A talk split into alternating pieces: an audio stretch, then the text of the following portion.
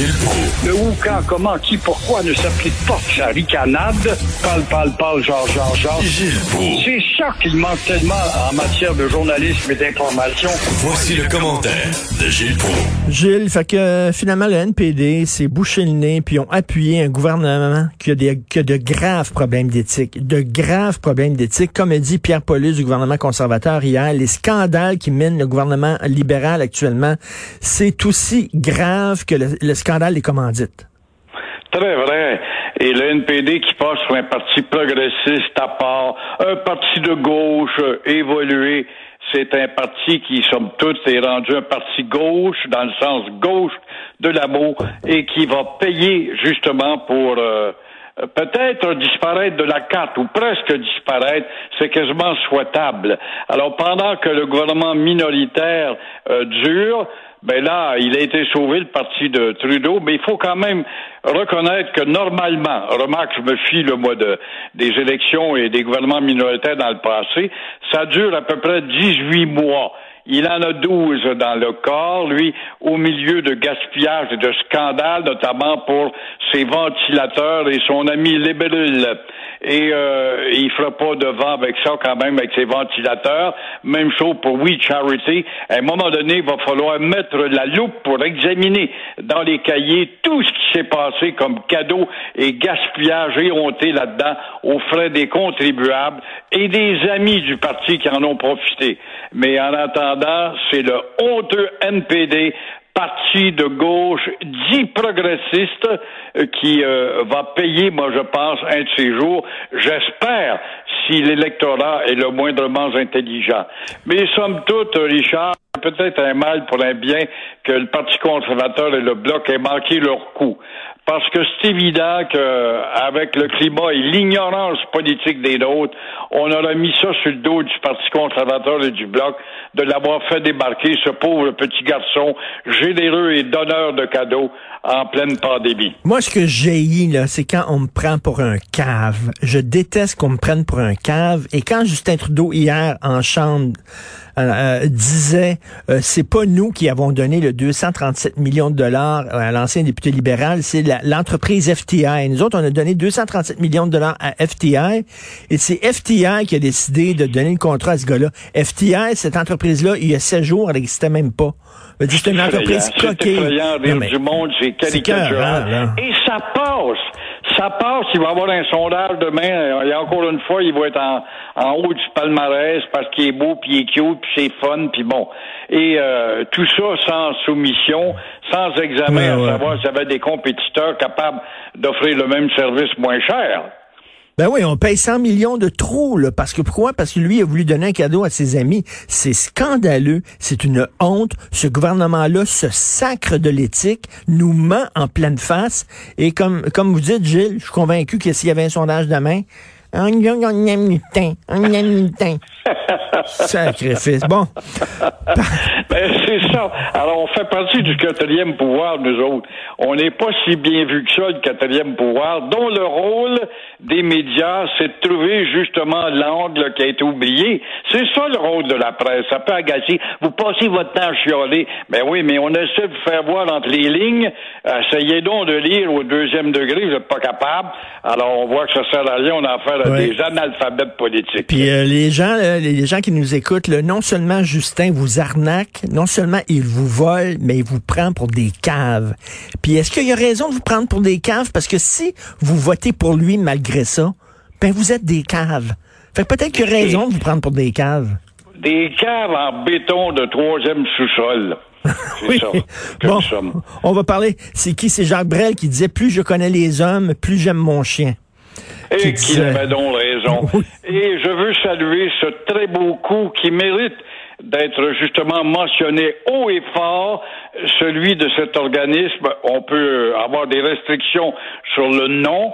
Il n'y a pas de danger qu'on se fait donner un nom français, mais, c'est un organisme montréalais. Rescue All Dogs qui a déployé quand même des efforts pour aller chercher au milieu des ruines du port de Beyrouth.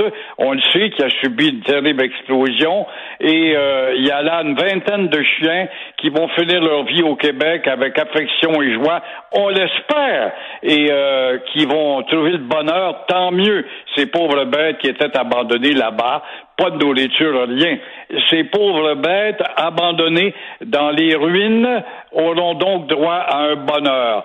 En autant, en autant que l'adoption ne soit pas un caprice passager, ça c'est fort chez nous, pour combler le vide parce qu'on est enfermé, pour on s'ennuie, pour être seul, provoqué par la pandémie. Puis une fois que la pandémie est passée, bon, j'en veux plus mon jouet, je vais aller le mettre euh, au cimetière quand les portes forment le soir, comme euh, j'ai déjà vu dans le passé. Ben, c'est vrai qu'on fait ça, là. Rappelez-vous aussi dans le temps de Pâques, là, on prenait des petits, des petits poussins, on prenait des poussins pendant le Pâques, puis une fois que Pâques était fini, on les sacrait dans, dans le bol de toilette, puis on flushait. Les gens flushaient les poussins. Une idée d'une société qui aime ses animaux à outrance ou qui ne les aime pas du tout, quelle sorte de mentalité est cette société?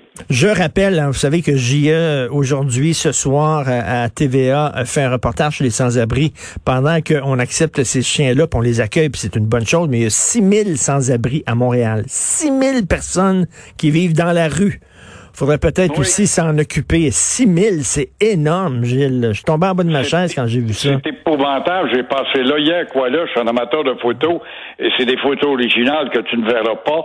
Je me suis permis d'aller faire de la photo et il y a à peu près 200 tentes. Il y en avait une centaine il y a trois semaines et un mois. Et madame, la ricaneuse, avait pourtant dit qu'il devait lever euh, la tente d'ici 48 euh, heures. Il y a déjà trois semaines et un mois.